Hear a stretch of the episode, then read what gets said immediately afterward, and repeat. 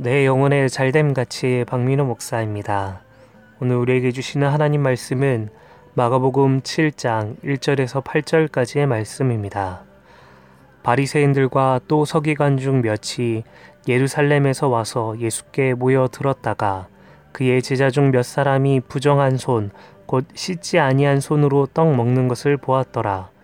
바리새인들과 모든 유대인들은 장로들의 전통을 지키어 손을 잘 씻지 않고서는 음식을 먹지 아니하며 또 시장에서 돌아와서도 물을 뿌리지 않고서는 먹지 아니하며 그 외에도 여러 가지를 지키어 오는 것이 있으니 잔과 주발과 녹그릇을 씻음이러라.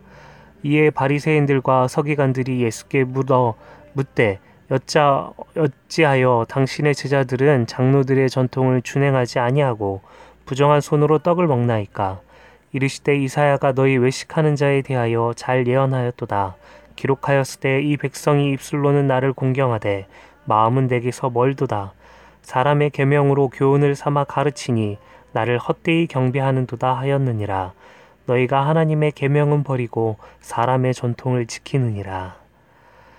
예수님께서 수많은 기적을 나타내시고 수많은 인파가, 인파가 예수님을 따른다는 것을 알게 된 그 당시 종교 지도자들인 바리새인들과 서기관들은 예수님을 견제하기 위해서 몇몇을 예수님께 이 보내게 됩니다.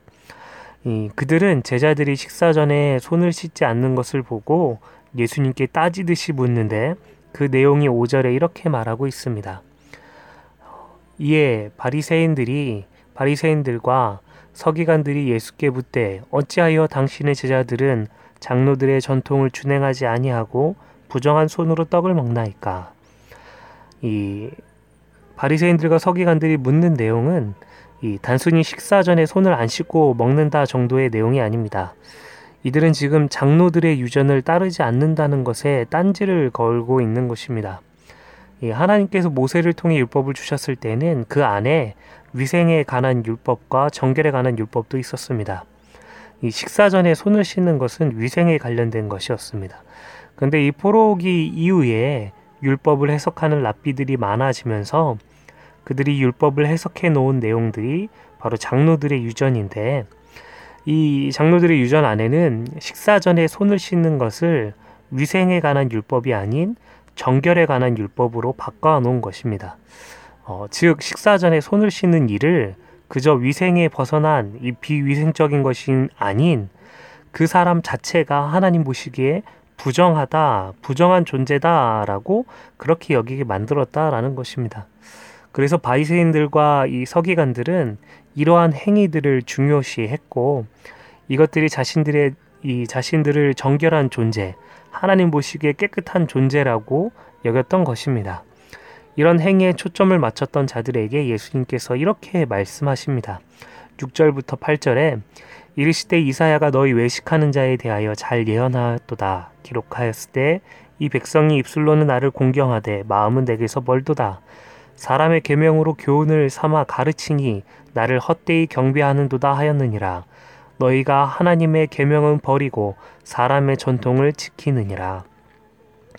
예수님께서 너희 위선자들을 향한 예언의 말씀이 있다 하시면서 인용한 말씀은 이사야 29장 13절 말씀입니다. 그 내용은 마음으로는 하나님을 떠났으나 외형적인 행동으로는 경건한 모습으로 위장한 이스라엘을 책망하는 내용입니다. 즉 지금의 종교 지도자들이 취하는 모습이 그렇다라는 것입니다. 외적인 모습과 형식에만 치우쳐서 마음으로는 하나님과 상관없는 마음을 가지고 있는 것입니다. 이 7절에 헛되이 경배하는 도다 라는 말에 이 헛되이는 열매 없이 유익이 없이 생각이 없이 라는 뜻입니다. 즉 행위만 있고 의식만 남아 있기 때문에 어떤 신앙적인 열매나 유익도 없이 그리고 아무 생각 없이 그저 하나님을 경배하고 있다는 것입니다. 여기에 오늘 우리 영혼에 유익이 있습니다. 어, 우리에게는 이러한 행위나 의식만 남아 있는지는 않는지 돌아보아야 합니다. 예배와 기도, 말씀, 묵상 이런 것들은 정말 중요한 것들입니다. 그러나 그러한 것으로 우리 신앙생활을 다했다고 여기고 있지는 않습니까?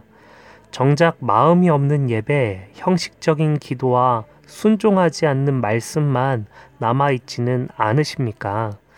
우리가 행하는 예배의 의식이나 신앙생활의 규칙들은 분명 우리에게 유익을 주진 주지만 이 그것으로 우리의 신앙생활을 온전히 다 행했다라고 말할 수 없는 것입니다. 주님께서 중요하게 여기시는 것은 바로 마음의 중심입니다. 마음을 드리는 예배, 진심을 담은 기도, 순종하고 삶으로 아멘 하는 말씀, 이것을 주님께서 기뻐하십니다.